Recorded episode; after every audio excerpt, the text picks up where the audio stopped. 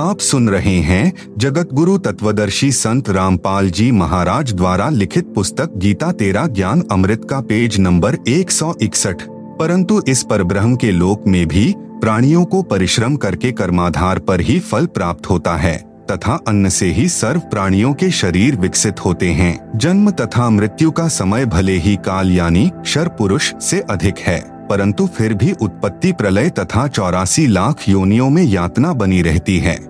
मंडल दस सुक्त नब्बे मंत्र तीन। एतावानस्य महिमा तो ज्यायाश्च पुरुष पादोस्य विश्वा भूतानी त्रिपादस्यामृतम दिवि। तावान अस्य महिमा, अतः जायान च पुरुष, पाद अस्य विश्वा भूतानी त्रिपाद अस्य अमृतम दिवि। अनुवाद अस्य, यानी इस अक्षर पुरुष अर्थात पर ब्रह्म की तो एतावान, यानी इतनी ही महिमा, यानी प्रभुता है, च यानी तथा, पुरुष। है यानी वह परम अक्षर ब्रह्म अर्थात पूर्ण ब्रह्म परमेश्वर तो अतः यानी इससे भी जायान, यानी बड़ा है, विश्वा, यानी समस्त, भूतानी, यानी क्षर पुरुष तथा अक्षर पुरुष तथा इनके लोकों में तथा सत्यलोक तथा इन लोकों में जितने भी प्राणी हैं, अस्य, यानी इस पूर्ण परमात्मा परम अक्षर पुरुष का पाद यानी एक पैर है, अर्थात एक अंश मात्र है। अस्य यानी इस परमेश्वर के त्रि यानी तीन दिवी यानी दिव्य लोक जैसे सत्यलोक अलख लोक अगम लोक अमृतम यानी अविनाशी, पाद यानी दूसरा पैर है, अर्थात जो भी सर्व ब्रह्मांडों में उत्पन्न है, वह सत्य पुरुष पूर्ण परमात्मा का ही अंश या अंग है।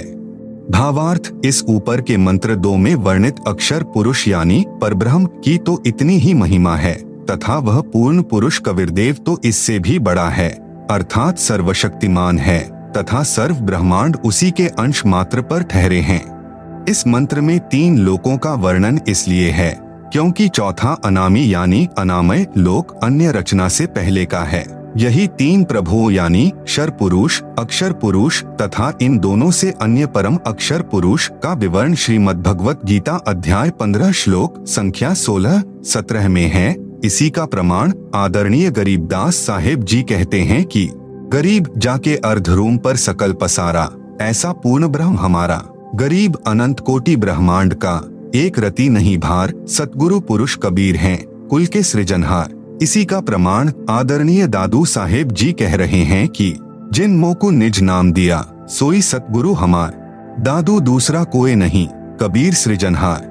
इसी का प्रमाण आदरणीय नानक साहेब जी देते हैं कि, यक अर्ज़ गुफ्तम पेश तो दर कून करतार, हक्का कबीर करीम तू बेअब परवरदिगार। आप सुन रहे हैं जगत गुरु तत्वदर्शी संत रामपाल जी महाराज द्वारा लिखित पुस्तक गीता तेरा ज्ञान अमृत का पेज नंबर एक सौ बासठ। श्री गुरु ग्रंथ साहेब, पृष्ठ नंबर 721 महिला एक, राग तिलंग। कून करतार का अर्थ होता है सर्व का रचनहार, अर्थात शब्द शक्ति से रचना करने वाला शब्द स्वरूपी प्रभु, हक्का कबीर का अर्थ है सत कबीर, करीम का अर्थ दयालु, परवरदिगार का अर्थ परमात्मा है। मंडल दस सुप्त नब्बे मंत्र चार। त्रिपादूर्ध्व उदैत पुरुष पादो भवत पुनः, ततो विश्व व्यक्रामत साशनांशने अभि। त्रिपाद ऊर्ध्व उदैत पुरुष पाद, अस्य यह अभवत, पुनः ततः विश्व व्यक्रामत सह अश्नांशने अभि। अनुवाद पुरुष है यानी यह परम अक्षर ब्रह्म, अर्थात अविनाशी परमात्मा, ऊर्ध्व, यानी ऊपर, त्रि, यानी तीन लोक जैसे सत्यलोक अलख लोक अगम लोक रूप, पाद, यानी पैर, अर्थात ऊपर के हिस्से में, उदैत, यानी प्रकट होता है, अर्थात विराजमान है, अस्य, यानी इसी परमेश्वर पूर्ण ब्रह्म का, पाद, यानी एक पैर, अर्थात एक हिस्सा जगत रूप, पुनर, यानी फिर इह, यानी यहाँ, अभवत, यानी प्रकट होता है। ततः, यानी इसलिए, सह। यानी वह अविनाशी पूर्ण परमात्मा अश्नांशने यानी खाने वाले काल, अर्थात क्षर पुरुष व न खाने वाले, पर ब्रह्म, अर्थात अक्षर पुरुष के भी, अभी, यानी ऊपर, विश्वम, यानी सर्वत्र, व्यक्रामत, यानी व्याप्त है, अर्थात उसकी प्रभुता सर्व ब्रह्मांडों व सर्व प्रभुओं पर है, वह कुल का मालिक है। जिसने अपनी शक्ति को सर्व के ऊपर फैलाया है। भावार्थ, यही सर्व सृष्टि रचन हार प्रभु अपनी रचना के ऊपर के हिस्से में तीनों स्थानों यानी सतलोक अलख लोक अगमलोक में तीन रूप में स्वयं प्रकट होता है। अर्थात स्वयं ही विराजमान है। यहाँ अनामी लोक का वर्णन इसलिए नहीं किया क्योंकि अनामी लोक में कोई रचना नहीं है। तथा अकह यानी अनामय लोक शेष रचना से पूर्व का है, फिर कहा है कि उसी परमात्मा के सत्यलोक से बिछुड़कर नीचे के ब्रह्म व परब्रह्म के लोक उत्पन्न होते हैं और वह पूर्ण परमात्मा खाने वाले ब्रह्म अर्थात काल से, क्योंकि ब्रह्म काल विराट श्रापवश एक लाख मानव शरीरधारी प्राणियों को खाता है, तथा न खाने वाले परब्रह्म अर्थात अक्षर पुरुष से यानी परब्रह्म प्राणियों को खाता नहीं। परंतु जन्म, मृत्यु, कर्मदंड ज्यो का त्यों बना रहता है, भी ऊपर सर्वत्र व्याप्त है, अर्थात इस पूर्ण परमात्मा की प्रभुता सर्व के ऊपर है, कबीर परमेश्वर ही कुल का मालिक है, जिसने अपनी शक्ति को सर्व के ऊपर फैलाया है, जैसे सूर्य अपने प्रकाश को सर्व के ऊपर फैलाकर प्रभावित करता है, ऐसे पूर्ण परमात्मा ने अपनी शक्ति रूपी रेंज यानी क्षमता को सर्व ब्रह्मांडों को नियंत्रित रखने के लिए छोड़ा हुआ है। जैसे मोबाइल फ़ोन का टावर एक देशीय होते हुए, अपनी शक्ति अर्थात मोबाइल फ़ोन की रेंज यानी क्षमता, चहु और फैलाए रहता है। इसी प्रकार, पूर्ण प्रभु ने अपनी निराकार शक्ति सर्व व्यापक की है, जिससे पूर्ण परमात्मा सर्व ब्रह्मांडों को एक स्थान पर बैठकर नियंत्रित रखता है। आप सुन रहे हैं जगत गुरु तत्वदर्शी संत रामपाल जी महाराज द्वारा लिखित पुस्तक गीता तेरा ज्ञान अमृत का पेज नंबर एक सौ तिरसठ। इसी का प्रमाण आदरणीय गरीबदास जी महाराज दे रहे हैं। अमृतवाणी राग कल्याण, तीन चरण चिंतामणी साहेब, शेष बदन पर छाए। माता, पिता, कुल न बंधु, न किन्हे जननी जाए। मंडल दस सुक्त नब्बे मंत्र पाँच, तस्माद विराजायत विराजो अधि पुरुष है। सजातो अत्यरिचत पश्चात भूमिथो पुरः। तस्मात विराट अजायत विराज अधि पुरुष है। सक जात अत्यरिचत पश्चात भूमिम अथ पुरः। अनुवाद, तस्मात, यानी उसके पश्चात उस परमेश्वर सत्य पुरुष की शब्द शक्ति से, विराट, यानी विराट अर्थात ब्रह्म, जिसे क्षर, पुरुष व काल भी कहते हैं, अजायत, यानी उत्पन्न हुआ है। पश्चात, यानी इसके बाद, विराज है यानी विराट पुरुष अर्थात काल भगवान से, अधि, यानी बड़े, पुरुष, यानी परमेश्वर ने भूमिम यानी पृथ्वी वाले लोक, काल ब्रह्म तथा परब्रह्म के लोक को अत्यरिचत यानी अच्छी तरह रचा। अथ यानी फिर पुरह यानी अन्य छोटे छोटे लोक, स, यानी उस पूर्ण परमेश्वर ने ही जाता, यानी उत्पन्न किया, अर्थात स्थापित किया। भावार्थ, उपरोक्त मंत्र चार में वर्णित तीनों लोकों, अग्मलोक अलख लोक तथा सतलोक की रचना के पश्चात पूर्ण परमात्मा ने ज्योति निरंजन ब्रह्म की उत्पत्ति की अर्थात उसी सर्वशक्तिमान परमात्मा पूर्ण ब्रह्म कबीरदेव यानी कबीर प्रभु से ही विराट अर्थात ब्रह्म यानी काल की उत्पत्ति हुई। यही प्रमाण गीता अध्याय तीन मंत्र पंद्रह में है कि अक्षर पुरुष अर्थात अविनाशी प्रभु से ब्रह्म उत्पन्न हुआ। यही प्रमाण अथर्व वेद कांड चार अनुवाक एक सुक्त तीन में है कि पूर्ण ब्रह्म से ब्रह्म की उत्पत्ति हुई। उसी पूर्ण ब्रह्म ने भूमिम यानी भूमि आदि छोटे बड़े सर्व लोकों की रचना की। वह पूर्ण ब्रह्म इस विराट भगवान अर्थात ब्रह्म से भी बड़ा है, अर्थात इसका भी मालिक है। मंडल दस सुक्त नब्बे मंत्र पंद्रह।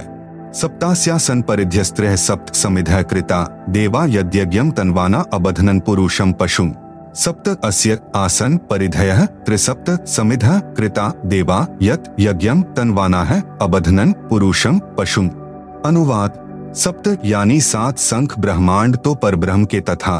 त्रिसप्त, यानी 21 ब्रह्मांड काल ब्रह्म के समिध यानी कर्मदंड दुख रूपी आग से दुखी कृता, यानी करने वाले परिधय यानी गोलाकार घेरा रूप सीमा में आसन, यानी विद्यमान है, यत, यानी जो पुरुषम, यानी पूर्ण परमात्मा की यज्ञम, यानी विधिवत धार्मिक कर्म अर्थात पूजा करता है, पशुम, यानी बलि के पशु रूपी काल के जाल में कर्म बंधन में बंधे देवा, यानी भक्तात्माओं को तनवाना है। यानी काल के द्वारा रचे अर्थात फैलाए पाप कर्म बंधन जाल से अबधनन, यानी बंधन रहित करता है।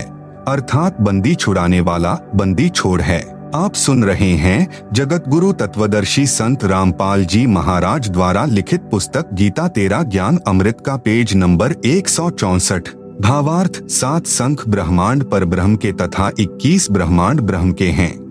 जिनमें गोलाकार सीमा में बंद पाप कर्मों की आग में जल रहे प्राणियों को वास्तविक पूजा विधि बताकर सही उपासना करवाता है, जिस कारण से बलि दिए जाने वाले पशु की तरह जन्म मृत्यु के, काल यानी ब्रह्म के खाने के लिए तप्तशिला के कष्ट से पीड़ित भक्तात्माओं को काल के कर्म बंधन के फैलाए जाल को तोड़कर बंधन रहित करता है, अर्थात बंधन छुड़वाने वाला बंदी छोड़ है। इसी का प्रमाण पवित्र यजुर्वेद अध्याय पाँच मंत्र बत्तीस में है कि कविरंघारिसी कविर यानी कबीर परमेश्वर, अंग यानी पाप का, अरि यानी शत्रु, असी यानी है, अर्थात पाप विनाशक कबीर है। बम्भारिसी बम्भारी यानी बंधन का शत्रु अर्थात बंदी छोड़ कबीर परमेश्वर, असी यानी है। मंडल दस सुक्त नब्बे मंत्र सोलह।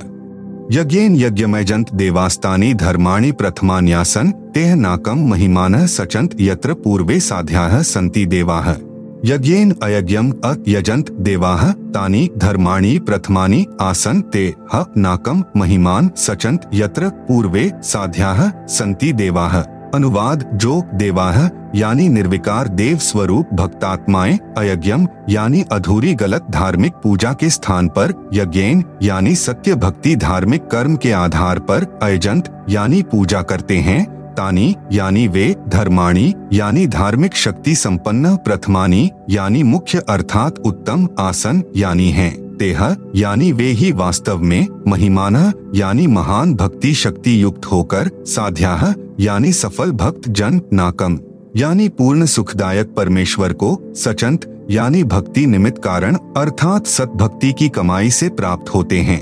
वे वहाँ चले जाते हैं। यत्र, यानी जहाँ पर, पूर्वे, यानी पहले वाली सृष्टि के देवाह, यानी पाप रहित देव स्वरूप भक्त आत्माएँ, संति, यानी रहती हैं। भावार्थ जो निर्विकार यानी जिन्होंने मांस, शराब, तंबाकू सेवन करना त्याग दिया है, तथा अन्य बुराइयों से रहित है, वे देव स्वरूप भक्त आत्माएँ शास्त्र विधि रहित पूजा को त्याग कर शास्त्रानुकूल साधना करते हैं, वे भक्ति की कमाई से धनी होकर, काल के ऋण से मुक्त होकर, अपनी सत्य भक्ति की कमाई के कारण उस सर्व सुखदायी परमात्मा को प्राप्त करते हैं, अर्थात सत्यलोक में चले जाते हैं। जहाँ पर सर्वप्रथम रची सृष्टि के देव स्वरूप अर्थात पाप रहित हंस आत्माएँ रहती हैं। जैसे कुछ आत्माएँ तो काल यानी ब्रह्म के जाल में फंस कर यहाँ आ गई। कुछ पर ब्रह्म के साथ सात संख ब्रह्मांडों में आ गई। फिर भी असंख्य आत्माएँ जिनका विश्वास पूर्ण परमात्मा में अटल रहा, जो पतिव्रता पद से नहीं गिरी, वे वहीं रह गई। इसलिए यहाँ वही वर्णन पवित्र वेदों ने भी सत्य बताया है। यही प्रमाण गीता अध्याय आठ के श्लोक संख्या आठ से दस में वर्णन है कि जो साधक पूर्ण परमात्मा की सत्साधना शास्त्र विधि अनुसार करता है, वह भक्ति की कमाई के बल से उस पूर्ण परमात्मा को प्राप्त होता है, अर्थात उसके पास चला जाता है। आप सुन रहे हैं जगत गुरु तत्वदर्शी संत रामपाल जी महाराज द्वारा लिखित पुस्तक गीता तेरा ज्ञान अमृत का पेज नंबर एक सौ पैंसठ। इससे सिद्ध हुआ कि तीन प्रभु हैं ब्रह्म पर ब्रह्म पूर्ण ब्रह्म। इन्हीं को नंबर एक, ब्रह्म, ईश, क्षर, पुरुष, नंबर दो, पर ब्रह्म, अक्षर, पुरुष, अक्षर, ब्रह्म, ईश्वर तथा नंबर तीन, पूर्ण ब्रह्म, परम, अक्षर, ब्रह्म, परमेश्वर, सतपुरुष आदि पर्यायवाची शब्दों से जाना जाता है। यही प्रमाण ऋग्वेद मंडल नौ सूक्त छियानवे मंत्र सत्रह से बीस में स्पष्ट है कि पूर्ण परमात्मा कबीरदेव यानी कबीर परमेश्वर शिशु रूप धारण करके प्रकट होता है। तथा अपना निर्मल ज्ञान अर्थात तत्व ज्ञान कबीर गिर भी है, यानी कबीर वाणी के द्वारा अपने अनुयायियों को बोल बोल कर वर्णन करता है। वह कबीर देव यानी कबीर परमेश्वर, ब्रह्म यानी शर पुरुष के धाम तथा पर ब्रह्म यानी अक्षर पुरुष के धाम से भिन्न, जो पूर्ण ब्रह्म यानी परम अक्षर पुरुष का तीसरा रिद्धाम यानी सतलोक है, उसमें आकार में विराजमान है, तथा सतलोक से चौथा अनामी लोक है। उसमें भी यही कबीरदेव यानी कबीर परमेश्वर, अनामी पुरुष रूप में मनुष्य सदृश आकार में विराजमान है। पवित्र श्रीमद देवी महापुराण में सृष्टि रचना का प्रमाण, ब्रह्मा, विष्णु तथा शिव के माता पिता दुर्गा और ब्रह्म के योग से ब्रह्मा, विष्णु और शिव का जन्म, पवित्र श्रीमद देवी महापुराण तीसरा स्कंद अध्याय एक से तीन गीता प्रेस गोरखपुर से प्रकाशित, अनुवादकर्ता श्री हनुमान प्रसाद पोद्दार तथा चिमन लाल गोस्वामी जी, पृष्ठ नंबर 114 से पृष्ठ नंबर 114 से 118 तक विवरण है कि कितने ही आचार्य भवानी को संपूर्ण मनोरथ पूर्ण करने वाली बताते हैं। वह प्रकृति कहलाती है तथा ब्रह्म के साथ अभेद संबंध है, जैसे पत्नी को अर्धांगनी भी कहते हैं। अर्थात दुर्गा, ब्रह्म यानी काल की पत्नी है। एक ब्रह्मांड की सृष्टि रचना के विषय में राजा श्री परीक्षित के पूछने पर श्री व्यास जी ने बताया कि मैंने श्री नारद जी से पूछा था कि, हे देवर्षे, इस ब्रह्मांड की रचना कैसे हुई? मेरे इस प्रश्न के उत्तर में श्री नारद जी ने कहा कि मैंने अपने पिता श्री ब्रह्मा जी से पूछा था कि, हे पिताश्री, इस ब्रह्मांड की रचना आपने की या श्री विष्णु जी इसके रचिता हैं या शिव जी ने रचा है? सच सच बताने की कृपा करें। तब मेरे पूज्य पिता श्री ब्रह्मा जी ने बताया कि, बेटा नारद, मैंने अपने आप को कमल के फूल पर बैठा पाया था। मुझे नहीं मालूम इस अगाध जल में मैं कहाँ से उत्पन्न हो गया। एक हज़ार वर्ष तक पृथ्वी का अन्वेषण करता रहा। कहीं जल का उछोर नहीं पाया। फिर आकाशवाणी हुई कि, तप करो। एक हज़ार वर्ष तक तप किया। फिर से सृष्टि करने की आकाशवाणी हुई। इतने में मधु और कैटब नाम के दो राक्षस आए। उनके भय से मैं कमल का डंठल पकड़कर नीचे उतरा। वहाँ भगवान विष्णु जी शेष शया पर अचेत पड़े थे। आप सुन रहे हैं जगत गुरु तत्वदर्शी संत रामपाल जी महाराज द्वारा लिखित पुस्तक गीता तेरा ज्ञान अमृत का पेज नंबर एक सौ छियासठ। उनमें से एक स्त्री यानी प्रेतवत प्रविष्ट दुर्गा निकली। वह आकाश में आभूषण पहने दिखाई देने लगी। तब भगवान विष्णु होश में आए। अब मैं तथा विष्णु जी दो थे। इतने में भगवान शंकर भी आ गए। देवी ने हमें विमान में बैठाया तथा ब्रह्म लोक में ले गई। वहाँ एक ब्रह्मा, एक विष्णु तथा एक शिव को और देखा, फिर एक देवी देखी। उसे देखकर विष्णु जी ने विवेक पूर्वक निम्न वर्णन किया। ब्रह्म काल ने भगवान विष्णु को चेतना प्रदान कर दी। उसको अपने बाल्यकाल की याद आई, तब बचपन की कहानी सुनाई। पृष्ठ नंबर 119 से 120 पर भगवान विष्णु जी ने श्री ब्रह्मा जी तथा श्री शिव जी से कहा कि यह हम तीनों की माता है। यही जगत जननी प्रकृति देवी है। मैंने इस देवी को तब देखा था जब मैं छोटा सा बालक था। यह मुझे पालने में झुला रही थी। तीसरा स्कंद पृष्ठ नंबर 123 पर श्री विष्णु जी ने श्री दुर्गा जी की स्तुति करते हुए कहा, तुम शुद्ध स्वरूपा हो, यह सारा संसार तुम्ही से उद्भासित हो रहा है। मैं यानी विष्णु, ब्रह्मा और शंकर हम सभी तुम्हारी कृपा से ही विद्यमान हैं। हमारा आविर्भाव यानी जन्म और तिरोभाव यानी मृत्यु हुआ करता है अर्थात हम तीनों देव नाशवान हैं, केवल तुम ही नित्य यानी अविनाशी हो, जगत जननी हो, प्रकृति देवी हो। भगवान शंकर बोले, देवी यदि महाभाग विष्णु तुम ही से प्रकट यानी उत्पन्न हुए हैं तो उनके बाद उत्पन्न होने वाले ब्रह्मा भी तुम्हारे ही बालक हुए। फिर मैं तमोगुणी लीला करने वाला शंकर क्या तुम्हारी संतान नहीं हुआ, अर्थात मुझे भी उत्पन्न करने वाली तुम ही हो।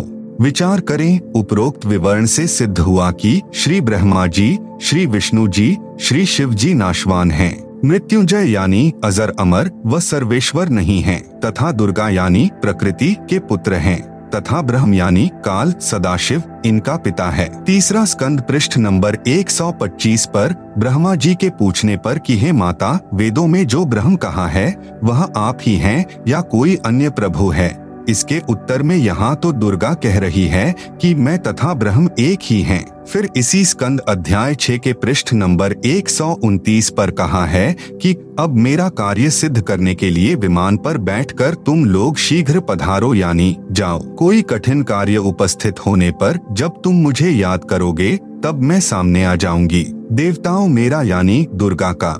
तथा ब्रह्म का ध्यान तुम्हें सदा करते रहना चाहिए हम दोनों का स्मरण करते रहोगे तो तुम्हारे कार्य सिद्ध होने में तनिक भी संदेह नहीं है उपरोक्त व्याख्या से स्वसिद्ध है कि दुर्गा यानी प्रकृति तथा ब्रह्म यानी काल ही तीनों देवताओं के माता पिता हैं, तथा ब्रह्मा, विष्णु व शिव जी नाशवान हैं, व पूर्ण शक्ति युक्त नहीं हैं। तीनों देवताओं, श्री ब्रह्मा जी, श्री विष्णु जी श्री शिव जी की शादी दुर्गा यानी प्रकृति देवी ने की। पृष्ठ नंबर 128, 129 पर तीसरे स्कंद में।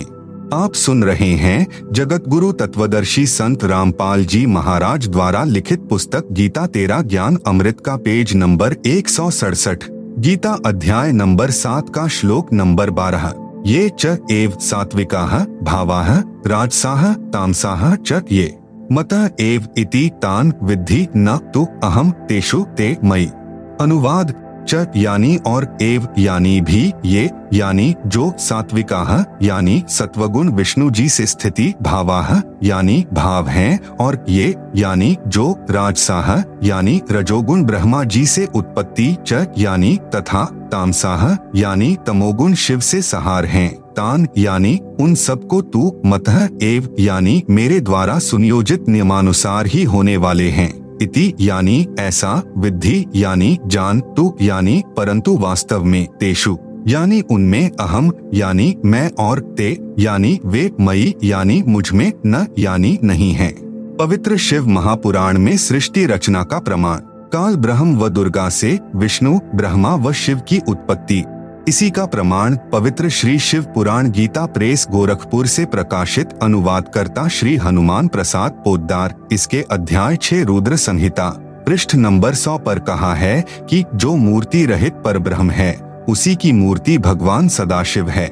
इनके शरीर से एक शक्ति निकली, वह शक्ति अंबिका, प्रकृति यानी दुर्गा, त्रिदेव जननी यानी श्री ब्रह्मा जी, श्री विष्णु जी तथा श्री शिव जी को उत्पन्न करने वाली माता, कहलाई। जिसकी आठ भुजाएँ हैं, वे जो सदाशिव हैं, उन्हें शिव, शंभु और महेश्वर भी कहते हैं। पृष्ठ नंबर 101 पर वे अपने सारे अंगों में भस्म रमाए रहते हैं। उन काल रूपी ब्रह्म ने एक शिवलोक नामक क्षेत्र का निर्माण किया। फिर दोनों ने पति, पत्नी का व्यवहार किया, जिससे एक पुत्र उत्पन्न हुआ। उसका नाम विष्णु रखा। शिव पुराण पृष्ठ नंबर 102 फिर रुद्र संहिता अध्याय नंबर सात, पृष्ठ नंबर 103 पर ब्रह्मा जी ने कहा कि मेरी उत्पत्ति भी भगवान सदाशिव यानी ब्रह्म, काल तथा प्रकृति यानी दुर्गा के संयोग से अर्थात पति, पत्नी के व्यवहार से ही हुई। फिर मुझे बेहोश कर दिया। फिर रुद्र संहिता अध्याय नंबर 9 पृष्ठ नंबर 110 पर कहा है कि इस प्रकार ब्रह्मा, विष्णु तथा रुद्र इन तीनों देवताओं में गुण हैं। परंतु शिव यानी काल ब्रह्म गुणातीत माने गए हैं। यहाँ पर चार सिद्ध हुए, अर्थात सदाशिव यानी काल ब्रह्म व प्रकृति यानी दुर्गा, से ही ब्रह्मा, विष्णु तथा शिव उत्पन्न हुए हैं। तीनों भगवानों, श्री ब्रह्मा जी, श्री विष्णु जी तथा श्री शिव जी की माता जी, श्री दुर्गा जी तथा पिता जी, श्री ज्योति निरंजन यानी ब्रह्म है। यही तीनों प्रभु, रजगुण, ब्रह्मा जी, सतगुण, विष्णु जी, तमगुण, शिव जी हैं। आप सुन रहे हैं जगत गुरु तत्वदर्शी संत रामपाल जी महाराज द्वारा लिखित पुस्तक गीता तेरा ज्ञान अमृत का पेज नंबर एक सौ अड़सठ, पवित्र श्रीमद् भगवत गीता जी में सृष्टि रचना का प्रमाण। इसी का प्रमाण पवित्र गीता जी अध्याय चौदह श्लोक तीन से पाँच तक है। ब्रह्म यानी काल कह रहा है कि प्रकृति यानी दुर्गा तो मेरी पत्नी है, मैं ब्रह्म यानी काल इसका पति हूँ। हम दोनों के संयोग से सर्व प्राणियों सहित तीनों गुणों यानी रजगुण ब्रह्मा जी सतगुण विष्णु जी तमगुण शिव जी की उत्पत्ति हुई है। मैं यानी ब्रह्म सर्व प्राणियों का पिता हूँ, तथा प्रकृति यानी दुर्गा, इनकी माता है। मैं इसके उदर में बीज स्थापना करता हूँ। जिससे सर्व प्राणियों की उत्पत्ति होती है। प्रकृति यानी दुर्गा से उत्पन्न तीनों गुण, यानी रजगुण ब्रह्मा, सतगुण विष्णु तथा तमगुण शिव, जीव को कर्म आधार से शरीर में बांधते हैं। यही प्रमाण अध्याय पंद्रह श्लोक एक से चार तथा सोलह, सत्रह में भी है। गीता अध्याय नंबर पंद्रह का श्लोक नंबर एक। ऊर्ध्वमूलम अधशाखम अश्वत्थम प्राहुआ अव्ययम। छंदांसी यस्य पर्णानी यह तम वेद सह वेदवित। अनुवाद ऊर्ध्व मूलम यानी ऊपर को पूर्ण परमात्मा आदि पुरुष परमेश्वर रूपी जड़ वाला अध शाखम, यानी नीचे को तीनों गुण अर्थात रजगुण ब्रह्मा। सतगुण विष्णु व तमगुण शिव रूपी शाखा वाला अव्ययम, यानी अविनाशी, अश्वत्थम, यानी विस्तारित पीपल का वृक्ष है।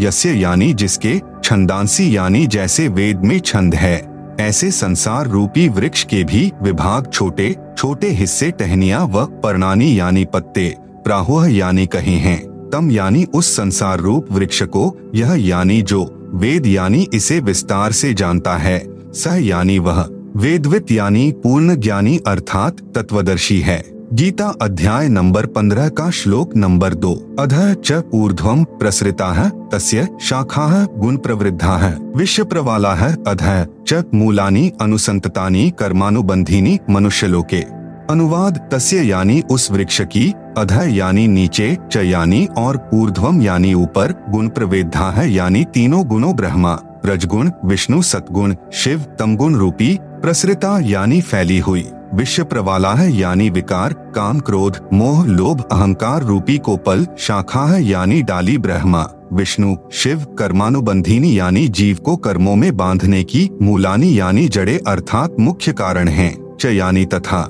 मनुष्यलोके यानी मनुष्यलोक, अर्थात पृथ्वी लोक में, अध यानी नीचे, नरक, चौरासी लाख जूनियों में, ऊर्ध्वम यानी ऊपर स्वर्ग लोक आदि में, अनुसंततानी यानी व्यवस्थित किए हुए हैं। गीता अध्याय नंबर पंद्रह का श्लोक नंबर तीन। न रूपम अस्य इह तथा, उपलभ्यते न अंत, न च आदि न च। संप्रतिष्ठा, अश्वत्थम, एनम सुविरूढ़ मूलम असंग शस्त्रेण दृढ़ेन, छित्वा। अनुवाद, अस्य यानी इस रचना का, न यानी नहीं आद्य यानी शुरुआत, च यानी तथा, न यानी नहीं, अंत यानी अंत है, न यानी नहीं, तथा यानी वैसा रूपम यानी स्वरूप उपलब्धते यानी पाया जाता है, च यानी तथा। ये यानी यहाँ विचार काल में, अर्थात मेरे द्वारा दिया जा रहा गीता ज्ञान में पूर्ण जानकारी मुझे भी न यानी नहीं है। संप्रतिष्ठा यानी, क्योंकि सर्व ब्रह्मांडों की रचना की अच्छी तरह स्थिति का मुझे भी ज्ञान नहीं है। आप सुन रहे हैं जगत गुरु तत्वदर्शी संत रामपाल जी महाराज द्वारा लिखित पुस्तक गीता तेरा ज्ञान अमृत का पेज नंबर एक सौ उनहत्तर। एनम यानी इस सुविरूढ़ यानी अच्छी तरह स्थायी स्थिति वाला, अश्वत्थम, यानी मज़बूत स्वरूप वाले संसार रूपी वृक्ष के ज्ञान को असंग शस्त्रेण यानी पूर्ण ज्ञान रूपी दृढ़ेन यानी दृढ़ सूक्ष्म वेद अर्थात तत्व ज्ञान के द्वारा जानकर, छितवा यानी काटकर, अर्थात निरंजन की भक्ति को क्षणिक अर्थात क्षण भंगुर जानकर ब्रह्मा, विष्णु, शिव, ब्रह्म तथा पर ब्रह्म से भी आगे पूर्ण ब्रह्म की तलाश करनी चाहिए। गीता अध्याय नंबर पंद्रह का श्लोक नंबर चार। ततः पदम तत् परिमार्गितव्यम यस्मिन गताः न निवर्तन्ति भूयः। तम एक च आद्यम पुरुषम प्रपद्ये यतः प्रवृत्तियः प्रसृता पुराणी। अनुवाद जब तत्वदर्शी संत मिल जाए, ततः यानी इसके पश्चात, तत् यानी उस परमात्मा के पदम यानी पद स्थान अर्थात सतलोक को परिमार्गितव्यम यानी भली भांति खोजना चाहिए, यस्मिन यानी जिसमें गताह यानी गए हुए साधक, भूय यानी फिर न निवर्तंती यानी लौटकर संसार में नहीं आते, च यानी और यत यानी जिस परमात्मा, परम अक्षर ब्रह्म से, पुराणी यानी आदि प्रवृत्ति यानी रचना, सृष्टि, प्रसृता यानी उत्पन्न हुई है, तम यानी अज्ञात, आधम, यानी आदि यम अर्थात मैं काल निरंजन पुरुषम यानी पूर्ण परमात्मा की, एव यानी ही, प्रपद्ये यानी मैं शरण में हूँ तथा, उसी की पूजा करता हूँ। गीता अध्याय नंबर पंद्रह का श्लोक नंबर सोलह। ध्व इमो पुरुषो, लोके क्षर च अक्षर एव च। क्षर सर्वाणी भूतानी कूटस्थ, अक्षर उच्यते। अनुवाद, लोके यानी इस संसार में द्व यानी दो प्रकार के शरह यानी नाशवान, च यानी और अक्षर यानी अविनाशी। पुरुषों यानी भगवान हैं, एव यानी इसी प्रकार, इमो यानी इन दोनों प्रभुओं के लोकों में, सर्वाणी यानी संपूर्ण, भूतानी यानी प्राणियों के शरीर तो शरह यानी नाशवान, च यानी और कूटस्थ यानी जीवात्मा अक्षर यानी अविनाशी, उच्चते यानी कहा जाता है। गीता अध्याय नंबर पंद्रह का श्लोक नंबर सत्रह उत्तम पुरुष है तो अन्य परमात्मा इति उदाहरित है यह लोकत्रयम आविश्य, बिभर्ती, अव्यय, ईश्वर। है अनुवाद, उत्तम यानी उत्तम, पुरुष यानी प्रभु, तु यानी तो अन्य यानी उपरोक्त दोनों प्रभु। शर पुरुष तथा अक्षर पुरुष से भी अन्य ही है। इति यानी यह वास्तव में परमात्मा यानी परमात्मा उदाहरित यानी कहा गया है, यह यानी जो लोकत्रयम यानी तीनों लोकों में आविश्य यानी प्रवेश करके विभर्ती यानी सबका धारण पोषण करता है, एवं अव्यय यानी अविनाशी, ईश्वर यानी ईश्वर, प्रभुओं में श्रेष्ठ अर्थात समर्थ प्रभु है। आप सुन रहे हैं जगत गुरु तत्वदर्शी संत रामपाल जी महाराज द्वारा लिखित पुस्तक गीता तेरा ज्ञान अमृत का पेज नंबर 170 भावार्थ, गीता ज्ञान दाता प्रभु ने केवल इतना ही बताया है कि यह संसार उल्टे लटके वृक्ष तुल्य जानो। ऊपर जड़े, मूल यानी तो पूर्ण परमात्मा है। नीचे टहनिया आदि अन्य हिस्से जानो। इस संसार रूपी वृक्ष के प्रत्येक भाग का भिन्न भिन्न विवरण जो संत जानता है, वह तत्वदर्शी संत है, जिसके विषय में गीता अध्याय चार श्लोक नंबर चौतीस में कहा है गीता अध्याय पंद्रह श्लोक नंबर दो, तीन में केवल इतना ही बताया है कि तीन गुण रूपी शाखा हैं। यहाँ विचार काल में अर्थात गीता में आपको मैं यानी गीता ज्ञान दाता पूर्ण जानकारी नहीं दे सकता क्योंकि मुझे इस संसार की रचना के आदि व अंत का ज्ञान नहीं है। उसके लिए गीता अध्याय चार श्लोक नंबर चौतीस में कहा है कि किसी तत्वदर्शी संत से उस पूर्ण परमात्मा का ज्ञान जानो। इस गीता अध्याय पंद्रह श्लोक एक में उस तत्वदर्शी संत की पहचान बताई है कि वह संसार रूपी वृक्ष के प्रत्येक भाग का ज्ञान कराएगा। उसी से पूछो गीता अध्याय पंद्रह के श्लोक चार में कहा है कि उस तत्वदर्शी संत के मिल जाने के पश्चात उस परमपद परमेश्वर की खोज करनी चाहिए, अर्थात उस तत्वदर्शी संत के बताए अनुसार साधना करनी चाहिए, जिससे पूर्ण मोक्ष यानी अनादि मोक्ष प्राप्त होता है। गीता अध्याय पंद्रह श्लोक सोलह सत्रह में स्पष्ट किया है कि तीन प्रभु हैं। एक क्षर पुरुष यानी ब्रह्म, दूसरा अक्षर पुरुष यानी पर ब्रह्म तीसरा परम अक्षर पुरुष यानी पूर्ण ब्रह्म। क्षर पुरुष तथा अक्षर पुरुष वास्तव में अविनाशी नहीं है। वह अविनाशी परमात्मा तो इन दोनों से अन्य ही है। वही तीनों लोकों में प्रवेश करके सर्व का धारण पोषण करता है। उपरोक्त श्रीमद् भगवत गीता अध्याय पंद्रह श्लोक एक से चार तथा सोलह, सत्रह में यह प्रमाणित हुआ कि उल्टे लटे हुए संसार रूपी वृक्ष की मूल अर्थात जड़ तो परम अक्षर ब्रह्म अर्थात पूर्ण ब्रह्म है, जिससे पूर्ण वृक्ष का पालन होता है, तथा वृक्ष का जो हिस्सा पृथ्वी के तुरंत बाहर ज़मीन के साथ दिखाई देता है, वह तना होता है, उसे अक्षर पुरुष, अर्थात पर ब्रह्म जानो। उस तने से ऊपर चलकर अन्य मोटी डार निकलती है। उनमें से एक डार को ब्रह्म अर्थात क्षर पुरुष जानो तथा उसी डार से अन्य तीन शाखाएँ निकलती हैं। उन्हें ब्रह्मा, विष्णु तथा शिव जानो तथा शाखाओं से आगे पत्ते रूप में सांसारिक प्राणी जानो। उपरोक्त गीता अध्याय पंद्रह श्लोक सोलह, सत्रह में स्पष्ट है कि क्षर पुरुष यानी ब्रह्म तथा अक्षर पुरुष यानी पर ब्रह्म तथा इन दोनों के लोकों में जितने प्राणी हैं। उनके स्थूल शरीर तो नाशवान हैं, तथा जीवात्मा अविनाशी है, अर्थात उपरोक्त दोनों प्रभु व इनके अंतर्गत सर्व प्राणी नाशवान हैं। भले ही अक्षर पुरुष यानी परब्रह्म को अविनाशी कहा है, परंतु वास्तव में अविनाशी परमात्मा तो इन दोनों से अन्य है। वह तीनों लोकों में प्रवेश करके सबका पालन पोषण करता है। उपरोक्त विवरण में तीन प्रभुओं का भिन्न भिन्न विवरण दिया है।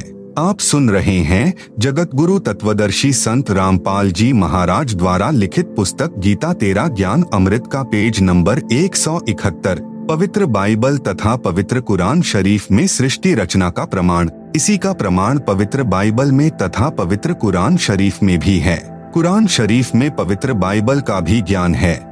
इसलिए इन दोनों पवित्र सदग्रंथों ने मिलजुल कर प्रमाणित किया है कि कौन तथा कैसा है सृष्टि रचनहार तथा उसका वास्तविक नाम क्या है। पवित्र बाइबल उत्पत्ति ग्रंथ पृष्ठ नंबर दो पर, चैप्टर एक वर्सेस बीस, चैप्टर दो वर्सेस पाँच पर, छठवां दिन प्राणी और मनुष्य, अन्य प्राणियों की रचना करके, छब्बीस, फिर परमेश्वर ने कहा हम मनुष्य को अपने स्वरूप के अनुसार अपनी समानता में बनाएँ, जो सर्व प्राणियों को काबू रखेगा। सत्ताईस, तब परमेश्वर ने मनुष्य को अपने स्वरूप के अनुसार उत्पन्न किया। अपने ही स्वरूप के अनुसार परमेश्वर ने उसको उत्पन्न किया। नर और नारी करके मनुष्यों की सृष्टि की। उनतीस, प्रभु ने मनुष्यों के खाने के लिए जितने बीज वाले छोटे पेड़ तथा जितने पेड़ों में बीज वाले फल होते हैं, वे भोजन के लिए प्रदान किए हैं। मांस खाना नहीं कहा है। सातवां दिन, विश्राम का दिन, परमेश्वर ने छह दिन में सर्व सृष्टि की उत्पत्ति की, तथा सातवें दिन विश्राम किया। पवित्र बाइबल ने सिद्ध कर दिया कि परमात्मा मानव सदृश शरीर में है, जिसने छह दिन में सर्व सृष्टि की रचना की तथा फिर विश्राम किया। पवित्र कुरान शरीफ, सूरत फुरकानी 25 आयत नंबर बावन, अट्ठावन, उनसठ, आयत बावन फला तुतियल काफिरन व जहिदहुम बिही जिहादन कबीरा, यानी कबीरन। इसका भावार्थ है कि हज़रत मोहम्मद जी का खुदा, यानी प्रभु, कह रहा है कि हे पैगंबर, आप काफिरों, यानी जो एक प्रभु की भक्ति त्याग कर अन्य देवी, देवताओं तथा मूर्ति आदि की पूजा करते हैं, का कहा मत मानना, क्योंकि वे लोग कबीर को पूर्ण परमात्मा नहीं मानते। आप मेरे द्वारा दिए इस कुरान के ज्ञान के आधार पर अटल रहना, कि कबीर ही पूर्ण प्रभु है, तथा कबीर अल्लाह के लिए संघर्ष करना, यानी लड़ना नहीं अर्थात अडिग रहना।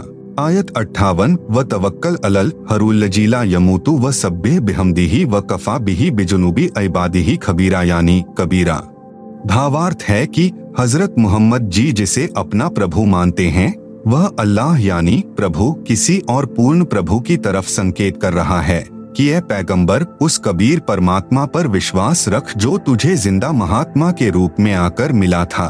वह कभी मरने वाला नहीं है, अर्थात वास्तव में अविनाशी है। तारीफ़ के साथ उसकी पाकी यानी पवित्र महिमा का गुणगान किए जा। वह कबीर अल्लाह यानी कबीरदेव पूजा के योग्य है, तथा अपने उपासकों के सर्व पापों को विनाश करने वाला है। आप सुन रहे हैं जगत गुरु तत्वदर्शी संत रामपाल जी महाराज द्वारा लिखित पुस्तक गीता तेरा ज्ञान अमृत का पेज नंबर एक सौ बहत्तर। आयत उनसठ, अलजी खलक समावाती वलर्ज वमा बैन हुमाफी सित्तती अयामिन सुमस्तवा अल्लर्शी अर्रहमानु फ़सल बिही खबीरन यानी कबीरन। भावार्थ है कि हज़रत मोहम्मद को कुरान शरीफ बोलने वाला प्रभु यानी अल्लाह कह रहा है कि वह कबीर प्रभु वही है। जिसने ज़मीन तथा आसमान के बीच में जो भी विद्यमान है सर्व सृष्टि की रचना छह दिन में की तथा सातवें दिन ऊपर अपने सत्यलोक में सिंहासन पर विराजमान हो गया, यानी बैठ गया। उसके विषय में जानकारी किसी बाखबर, यानी तत्वदर्शी संत से पूछो। उस पूर्ण परमात्मा की प्राप्ति कैसे होगी, तथा वास्तविक ज्ञान तो किसी तत्वदर्शी संत, यानी बाखबर से पूछो, मैं नहीं जानता।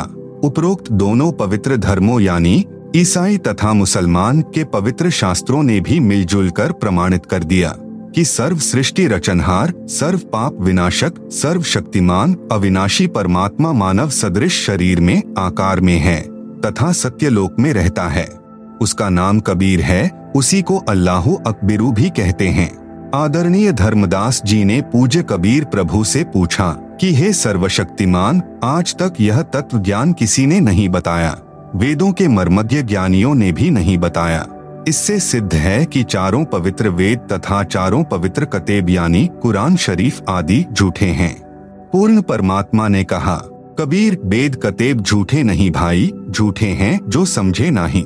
भावार्थ है कि चारों पवित्र वेद, ऋग्वेद, अथर्ववेद, यजुर्वेद, सामवेद तथा पवित्र चारों कतेब कुरान शरीफ, जबूर, तौरात, इंजिल गलत नहीं हैं। परंतु जो इनको नहीं समझ पाए वे नादान हैं। पूज्य कबीर परमेश्वर यानी कबीर देव जी की अमृतवाणी में सृष्टि रचना। विशेष निम्न अमृतवाणी सन 1403 से जब पूज्य कबीर देव कबीर परमेश्वर लीलामय शरीर में पाँच वर्ष के हुए, सन 1518 जब कबीरदेव यानी कबीर परमेश्वर मगहर स्थान से सशरीर सतलोक गए, के बीच में लगभग 600 वर्ष पूर्व परम पूज्य कबीर परमेश्वर यानी कबीरदेव जी द्वारा अपने निजी सेवक यानी दास भक्त आदरणीय धर्मदास साहेब जी को सुनाई थी, तथा धनी धर्मदास साहेब जी ने लिपिबद्ध की थी। परंतु उस समय के पवित्र हिंदुओं तथा पवित्र मुसलमानों के नादान गुरुओं यानी नीमह की मोक ने कहा कि यह धानक यानी जुलाहा कबीर झूठा है। किसी भी सदग्रंथ में श्री ब्रह्मा जी श्री विष्णु जी तथा श्री शिव जी के माता पिता का नाम नहीं है। ये तीनों प्रभु अविनाशी हैं, इनका जन्म मृत्यु नहीं होता। आप सुन रहे हैं जगत गुरु तत्वदर्शी संत रामपाल जी महाराज द्वारा लिखित पुस्तक गीता तेरा ज्ञान अमृत का पेज नंबर एक सौ तिहत्तर। नहीं पवित्र वेदों व पवित्र कुरान शरीफ आदि में कबीर परमेश्वर का प्रमाण है। तथा परमात्मा को निराकार लिखा है हम प्रतिदिन पढ़ते हैं भोली आत्माओं ने उन विचक्षणों यानी चतुर गुरुओं पर विश्वास कर लिया कि सचमुच यह कबीर धानक तो अशिक्षित है तथा गुरु जी शिक्षित हैं, सत्य कह रहे होंगे आज वही सच्चाई प्रकाश में आ रही है तथा अपने सर्व पवित्र धर्मों के पवित्र सदग्रंथ साक्षी हैं। इससे सिद्ध है कि पूर्ण परमेश्वर सर्व सृष्टि रचनहार कुल करतार तथा सर्वज्ञ कबीरदेव यानी कबीर परमेश्वर की है, जो काशी, बनारस में कमल के फूल पर प्रकट हुए तथा 120 वर्ष तक वास्तविक तेजोमय शरीर के ऊपर मानव सदृश शरीर हल्के तेज का बनाकर रहे। तथा अपने द्वारा रची सृष्टि का ठीक ठीक यानी वास्तविक तत्व ज्ञान देकर सहशरीर सतलोक चले गए। कृपा पाठक पढ़े निम्न अमृतवाणी परमेश्वर कबीर साहेब जी द्वारा उच्चारित। धर्मदास यह जग बौराना, कोई न जाने पद निर्वाणा। यही कारण मैं कथा पसारा, जग से कहियो राम नियारा। यही ज्ञान जग जीव सुनाओ, सब जीवों का भरम नशाओ। अब मैं तुमसे कहो चिताई, त्रैदेवन की उत्पत्ति भाई। कुछ संक्षेप कहो, गुहराई, सब संशय तुम्हारे मिट जाई। भरम गए जग वेद पुराना, आदि राम का भेद न जाना। राम राम सब जगत बखाने, आदि राम कोई बिरला जाने। ज्ञानी सुने सो हृदय लगाई, मूर्ख सुने सो गमय ना पाई। माँ अष्टंगी पिता निरंजन, वे जम दारुण वंशन अंजन। पहले कीन्ह निरंजन राई, पीछे से माया उपजाई। माया रूप देख अति शोभा, देव निरंजन तन मन लोभा। कामदेव धर्मराय सताए, देवी को तुरत ही धर खाए। पेट से देवी करी पुकारा, हे साहेब, मेरा करो उबारा। टेर सुनी तब हम तहा आए, अष्टंगी को बंद छुड़ाए। सतलोक में कीन्हा दुराचारी, काल निरंजन दिन्हा निकारी। माया समेत दिया भगाई, सोलह संख कोस दूरी पर आई। अष्टंगी और काल अब दोई, मंद कर्म से गए बिगोई। धर्मराय को हिकमत कीन्हा, नख रेखा से भग कर लीन्हा। धर्मराय किन्हा भोग विलासा, माया को रही तब आसा। तीन पुत्र अष्टंगी जाए, ब्रह्मा, विष्णु, शिव, नाम धराए। तीन देव विस्तार चलाए, इनमें यह जग धोखा खाए। पुरुष गमय कैसे को पावे, काल निरंजन जग भरमावे तीन लोक अपने सुत दीन्हा, सुन्न निरंजन बासा लीन्हा। अलख निरंजन सुन्न ठिकाना, ब्रह्मा, विष्णु, शिव भेद न जाना। आप सुन रहे हैं जगत गुरु तत्वदर्शी संत रामपाल जी महाराज द्वारा लिखित पुस्तक गीता तेरा ज्ञान अमृत का पेज नंबर एक सौ चौहत्तर। तीन देव सो उनको धावे, निरंजन का व्यापार ना पावे। अलख निरंजन बड़ा बटपारा, तीन लोग जीव की न आहारा। ब्रह्मा विष्णु शिव नहीं बचाए, सकल खाए पुन धूर उड़ाए। तिनके सुत हैं तीनों देवा, आंधर जीव करत हैं सेवा। अकाल पुरुष काहू नहीं चीन्हा। काल पाए सभी गहलीन्हा ब्रह्म काल सकल जग जाने, आदि ब्रह्म को ना पहचाने। तीनों देव और अवतारा, ताको भजे सकल संसारा। तीनों गुण का यह विस्तारा, धर्मदास मैं कहो पुकारा। गुण तीनों की भक्ति में, भूल परो संसार, कहे कबीर निज नाम बिन कैसे उतरे पार। उपरोक्त अमृतवाणी में परमेश्वर कबीर साहेब जी अपने निजी सेवक श्री धर्मदास साहेब जी को कह रहे हैं। कि धर्मदास यह सर्व संसार तत्व ज्ञान के अभाव से विचलित है। किसी को पूर्ण मोक्ष मार्ग तथा पूर्ण सृष्टि रचना का ज्ञान नहीं है। इसलिए मैं आपको मेरे द्वारा रची सृष्टि की कथा सुनाता हूँ। बुद्धिमान व्यक्ति तो तुरंत समझ जाएँगे। परंतु जो सर्व प्रमाणों को देखकर भी नहीं मानेंगे तो वे नादान प्राणी काल प्रभाव से प्रभावित हैं। वे भक्ति योग्य नहीं। अब मैं बताता हूँ तीनों भगवानों, यानी ब्रह्मा जी, विष्णु जी तथा शिव जी, की उत्पत्ति कैसे हुई। इनकी माता जी तो अष्टंगी यानी दुर्गा है तथा पिता ज्योति निरंजन यानी ब्रह्म काल है। पहले ब्रह्म की उत्पत्ति अंडे से हुई, फिर दुर्गा की उत्पत्ति हुई। दुर्गा के रूप पर आसक्त होकर काल यानी ब्रह्म ने गलती यानी छेड़छाड़ की, तब दुर्गा यानी प्रकृति ने इसके पेट में शरण ली। मैं वहाँ गया जहाँ ज्योति निरंजन काल था। तब भवानी को ब्रह्म के उदर से निकालकर 21 ब्रह्मंड समेत 16 संख कोस की दूरी पर भेज दिया। ज्योति निरंजन यानी धर्मराय ने प्रकृति देवी यानी दुर्गा के साथ भोग विलास किया। इन दोनों के संयोग से तीनों गुणों यानी श्री ब्रह्मा जी, श्री विष्णु जी तथा श्री शिव जी की उत्पत्ति हुई। इन्हीं तीनों गुणों यानी रजगुण ब्रह्मा जी, सतगुण विष्णु जी तमगुण शिव जी की ही साधना करके सर्व प्राणी काल जाल में फंसे हैं। जब तक वास्तविक मंत्र नहीं मिलेगा, पूर्ण मोक्ष कैसे होगा? विशेष प्रिय पाठक विचार करें कि श्री ब्रह्मा जी, श्री विष्णु जी तथा श्री शिव जी की स्थिति अविनाशी बताई गई थी। सर्व हिंदू समाज अभी तक तीनों परमात्माओं को अजर, अमर व जन्म मृत्यु रहित मानते रहे, जबकि ये तीनों नाशवान हैं। इनके पिता काल रूपी ब्रह्म तथा माता दुर्गा यानी प्रकृति अष्टांगी हैं। जैसा आपने पूर्व प्रमाणों में पढ़ा, यह ज्ञान अपने शास्त्रों में भी विद्यमान है, परंतु हिंदू समाज के कलयुगी गुरुओं, ऋषियों, संतों को ज्ञान नहीं, जो अध्यापक पाठ्यक्रम यानी सलेबस से ही अपरिचित है। वह अध्यापक ठीक नहीं यानी वह विद्वान नहीं है। विद्यार्थियों के भविष्य का शत्रु है। आप सुन रहे हैं जगत गुरु तत्वदर्शी संत रामपाल जी महाराज द्वारा लिखित पुस्तक गीता तेरा ज्ञान अमृत का पेज नंबर 175 इसी प्रकार जिन गुरुओं को अभी तक यह नहीं पता कि श्री ब्रह्मा श्री विष्णु तथा श्री शिव जी के माता पिता कौन हैं, तो वे गुरु ऋषि संत ज्ञानहीन हैं। जिस कारण से सर्व भक्त समाज को शास्त्र विरुद्ध ज्ञान यानी लोक वेद अर्थात दंत कथा सुनाकर अज्ञान से परिपूर्ण कर दिया। शास्त्र विधि विरुद्ध भक्ति साधना करा के परमात्मा के वास्तविक लाभ यानी पूर्ण मोक्ष से वंचित रखा, सबका मानव जन्म नष्ट करा दिया। क्योंकि श्री मद्भगवत गीता अध्याय 16 श्लोक 23 24 में यही प्रमाण है कि जो शास्त्र विधि त्याग कर मनमाना आचरण यानी पूजा करता है, उसे कोई लाभ नहीं होता। पूर्ण परमात्मा कबीर जी ने सन 1403 से ही सर्व शास्त्रों युक्त ज्ञान अपनी अमृतवाणी यानी कबीरवाणी में बताना प्रारंभ किया था। परंतु उन अज्ञानी गुरुओं ने यह ज्ञान भक्त समाज तक नहीं जाने दिया, जो वर्तमान में सर्व सदग्रंथों से स्पष्ट हो रहा है। इससे सिद्ध है कि कबीरदेव यानी कबीर प्रभु तत्वदर्शी संत रूप में स्वयं पूर्ण परमात्मा ही आए थे। आदरणीय गरीब दास साहेब जी की अमृतवाणी में सृष्टि रचना का प्रमाण। आदि रमैनी सदग्रंथ पृष्ठ नंबर 690 से छह सौ बानवे तक। आदि रमैनी अदली सारा, जा दिन होते धुंधुकारा। सतपुरुष कीन्हा प्रकाशा, हम होते तखत कबीर खवासा। मन मोहिनी सिरजी माया, सतपुरुष एक ख्याल बनाया। धर्मराय सिरजे दरबानी, चौसठ जुग तप सेवा ठानी। पुरुष पृथ्वी जाकू दीन ही, राज करो देवा आधीनी। ब्रह्मंड इक्कीस राज तुम्ह दीन्हा, मन की इच्छा सब जुग लीन्हा। माया मूल रूप एक छाजा, मोही लिए जिन्हू धर्मराजा धर्म का मन चंचल चित धारिया, मन माया का रूप बिचारा। चंचल चेरी चपल चिरागा, या के पर से सरबस जागा। धर्मराय किया मन का भागी, विषय वासना संग से जागी। आदि पुरुष अदली अनुरागी, धर्मराय दिया दिल से त्यागी। पुरुष लोक से दिया ढहा ही अगम दीप चली आए भाई। सहज दास जिस दीप रहनता, कारण कौन कौन कुलपंथा?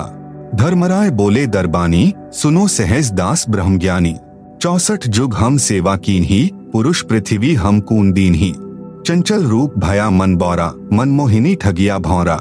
सतपुरुष के ना मन भाए, पुरुष लोक से हम चली आए। अगर दीप सुनत बढ़भागी सहज दास मेटो मन पागी। बोले सहजदास दिलदानी, हम तो चाकर सत सहदानी। आप सुन रहे हैं जगत गुरु तत्वदर्शी संत रामपाल जी महाराज द्वारा लिखित पुस्तक गीता तेरा ज्ञान अमृत का पेज नंबर एक सौ छिहत्तर। सतपुरुष से अरज गुजारूं, जब तुम्हारा विवान उतारूं। सहज दास को किया पियाना, सत्यलोक लिया प्रवाना। सतपुरुष साहिब सरबंगी, अविगत अदली अचल अभंगी। धर्मराय तुम्हारा दरबानी, अगर दीप चली गए प्राणी। कौन हुक्म करी अरज अवाजा, कहाँ पठावो उस धर्मराजा। भई आवाज़ अदली एक साचा, विषय लोक जा तीन्यू बाचा। सहज विमान चले अधिकाई, छिन में अगर दीप चली आई। हम तो अरज करी अनरागी, तुम्ह विषय लोक जावो बड़भागी। धर्मराय के चले विमाना, मानसरोवर आए प्राणा। मानसरोवर रहन न पाए, दरे कबीरा थाना लाए। बंकनाल की विश्मी बाटी, तहा कबीरा रोकी घाटी। इन पाँचों मिली जगत बंधाना, लख चौरासी जीव संताना। ब्रह्मा, विष्णु, महेश्वर, माया, धर्मराय का राज पठाया। यह खोखापुर झूठी बाजी, भिस्ती बैकुंठ दगासी साजी। कृतिम जीव भुलाने भाई, निज घर की तो खबरी न पाई। सवा लाख उपजे नित हंसा, एक लाख विंशे नित अंसा। उपती खपती प्रलय फेरी हर शोक जौरा जमजेरी। पाँचों तत्व हैं प्रलय माही, सत्वगुण रजगुण तमगुण झाई। आठों अंग मिली है माया, पिंड ब्रह्मंड सकल भरमाया। या में सुरती शब्द की डोरी पिंड ब्रह्मंड लगी है खोरी। श्वासा पारस मन गह राखो, खोल ही कपाट अमीरस चाखो। सुनाओ हंस शब्द सुंदासा, अगम दीप है, अघ है बासा। भवसागर जमदंड जमाना, धर्मराय का है तलबाना। पाँचों ऊपर पद की नगरी, बाट बिहंगम बंकी डगरी। हमरा धर्मराय सो दावा, भवसागर में जीव भरमावा। हम तो कहें अगम की बानी, जहाँ अविगत अदली आप बिनानी। बंदी छोड़ हमारा नामम, अजर अमर है, अस्थिर ठामम। जुगन जुगन हम कहते आए, जम जौरा से हंस छुटाए। जो कोई माने शब्द हमारा, भवसागर नहीं भर में धारा। या में सुरती शब्द का लेखा, तन अंदर मन कहो की ही देखा। दास गरीब अगम की बानी खोजा हंसा शब्द सहदानी। उपरोक्त अमृतवाणी का भावार्थ है कि आदरणीय गरीब दास साहेब जी कह रहे हैं कि यहाँ पहले केवल अंधकार था तथा पूर्ण परमात्मा कबीर साहेब जी सत्यलोक में तख्त, यानी सिंहासन पर विराजमान थे। हम वहाँ चाकर थे।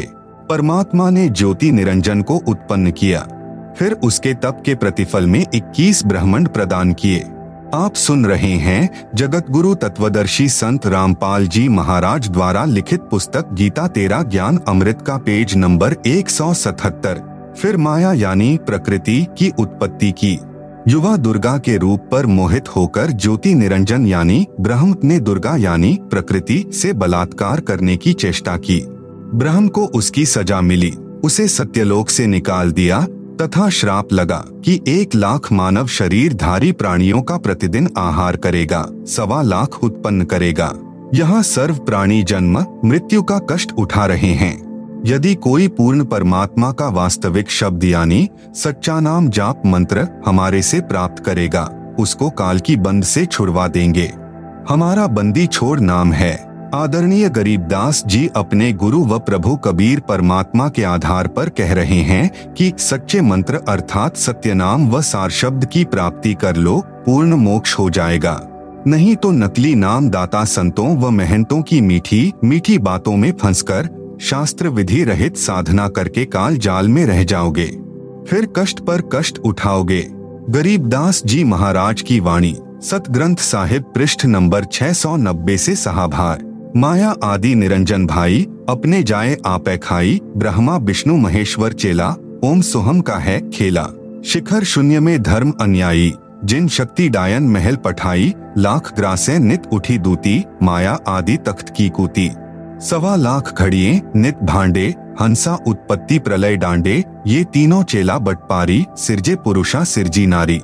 खोखापुर में जीव भुलाए, स्वप्ना बहिष्ट बैकुंठ बनाए यह हरहट का कुआ लोई, या गल बंध्या है सब कोई। कीड़ी कुंजर और अवतारा, हरहट डोरी बंधे कई बारा। अरब अलिल इंद्र हैं भाई, हरहट डोरी बंधे सब आई। शेष महेश गणेश्वर ताही, हरहट डोरी बंधे सब आही। शुक्रादिक ब्रह्मादिक देवा, हरहट डोरी बंधे सब खेवा। कोटिक करता फिरता देखा, हरहट डोरी कहू सुन लेखा। चतुर्भुजी भगवान कहावे हरहट डोरी बंधे सब आवे यो है खोखापुर का कुआ या में पड़ा सो निश्चय मुआ ज्योति निरंजन यानी कालबली के वश होकर के ये तीनों देवता, रजगुण ब्रह्मा, सतगुण, विष्णु, तमगुण, शिव अपनी महिमा दिखाकर जीवों को स्वर्ग, नरक तथा भवसागर में यानी लक्ष चौरासी योनियों में भटकाते रहते हैं। ज्योति निरंजन अपनी माया से नागिनी की तरह जीवों को पैदा करते हैं और फिर मार देते हैं। जिस प्रकार उसको नागिनी खा जाती है। फन मारते समय कई अंडे फूट जाते हैं, क्योंकि नागिनी के काफ़ी अंडे होते हैं। आप सुन रहे हैं जगत गुरु तत्वदर्शी संत रामपाल जी महाराज द्वारा लिखित पुस्तक गीता तेरा ज्ञान अमृत का पेज नंबर 178 जो अंडे फूटते हैं, उनमें से बच्चे निकलते हैं।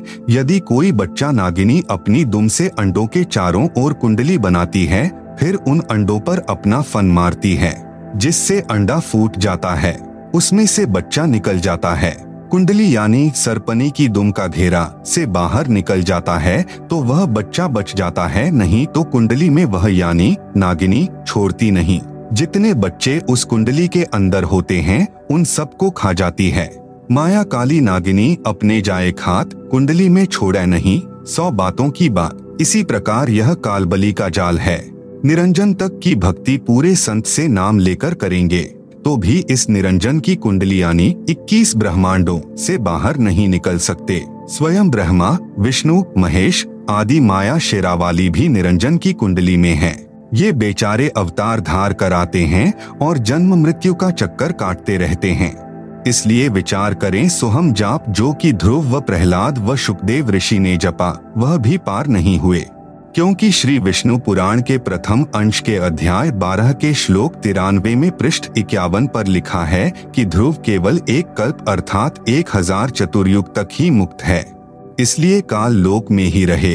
तथा ओम नमः भगवते वासुदेवाय मंत्र जाप करने वाले भक्त भी कृष्ण तक की भक्ति कर रहे हैं। वे भी चौरासी लाख योनियों के चक्कर काटने से नहीं बच सकते। यह परम पूज्य कबीर साहिब जी व आदरणीय गरीबदास साहेब जी महाराज की वाणी प्रत्यक्ष प्रमाण देती हैं। अनंत कोटि अवतार हैं, माया के गोविंद, करता हो हो अवतरे, बहुर पड़े जगफंद। आप सुन रहे हैं जगत गुरु तत्वदर्शी संत रामपाल जी महाराज द्वारा लिखित पुस्तक गीता तेरा ज्ञान अमृत का पेज नंबर एक पर काल लोक में जन्म, मरण रूपी हरहट यानी चक्र का चित्र दिया गया है, जिसे आप पुस्तक में देख सकते हैं।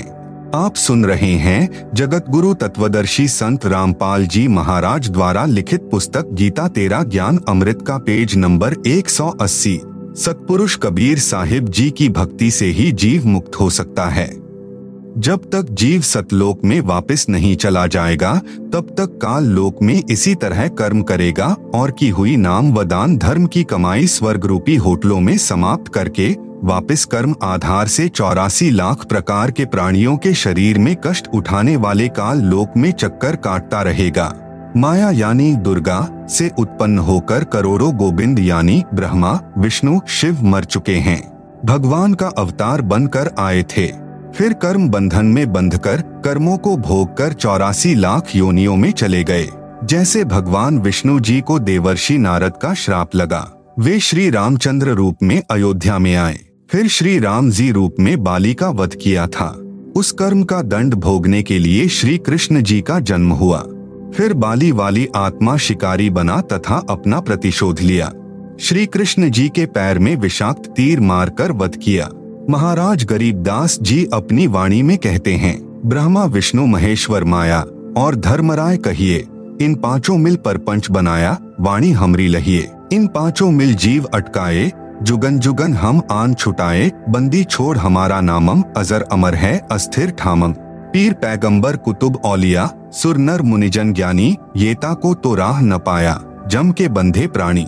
धर्मराय की धूमा धामी जम पर जंग चलाऊ, जोरा को तो जान न दूँगा। बाँध अदल घर लियाऊ। काल अकाल दोहो को मोसू, महाकाल सिर मुडू। मैं तो तख्त हजूरी हुक्मी, चोर खोज कून ढूंढू। मूला माया मग में बैठी, हंसा चुन चुन खाई। ज्योति स्वरूपी भया निरंजन मैं ही करता भाई। संहस अठासी दीप मुनीश्वर, बंधे मुला डोरी, ऐत्या में जम का तलबाना। चलिए पुरुष किशोरी मूला का तो माथा दागू की मोहर करूँगा। पुरुष दीप कून हंस चलाओ दरा न रोकन दूँगा। हम तो बंदी छोड़ कहावा, धर्मराय है चकवे, सतलोक की सकल सुनावा वाणी हमरी अखवे। नौ लख पटट न ऊपर खेलू साहदरे कून रोकू, द्वादश कोटि कटक सब काटू, हंस पठाऊ मोखू। चौदह भुवन गमन है मेरा, जल थल में सरबंगी, खालिक खलक खलक में खालिक, अविगत अचल अभंगी। अगर अलील चक्र है मेरा, जित से हम चलाए पाँचों पर प्रवाना मेरा बंधी छुटा बंधाए